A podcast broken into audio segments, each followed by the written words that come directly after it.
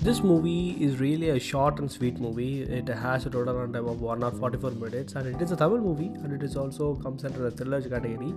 So if you are someone who is looking for a short time duration movie that too has a thriller element, then this movie is a definite pick for you. It is available in Aha. The movie is Driver Jamuna. It has Aishwarya Rajesh in the lead role.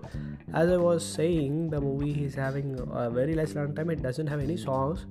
Uh, the movie title you understand right? It is Driver So you will be having some montage shots of taxi and then followed by the storyline, which is very simple. Like it's not about simple or uh, complicated. It is about the twists and things and how the movie is keeping you engaged.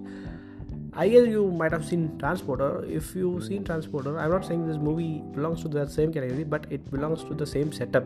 It's kind of hostage situation and how the lead person, who is Aishwarya Rajesh here, trying to get out of the situation. And uh, there is also a twist in the movie which reveals in the climax.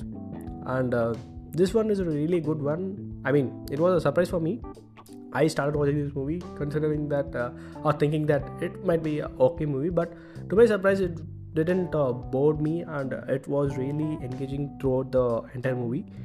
You may be wondering at some situation that this scene could have been a little bit better, but the thoughts whichever you are having will be explained over the climax. Uh, I, I mean, why these things happen in such a way. So Considering all these factors, this movie is a definite watch if you like a thriller genre. And thriller genre, I'm not referring to uh, some movie where you will be having blood, drugs, or everything. Yeah, it has some drug scenes in the movie, but uh, it will not have that much gore scenes and uh, full of action scenes. As this movie has Aishwarya Rajesh in the lead role, you can expect what kind of genre it will be.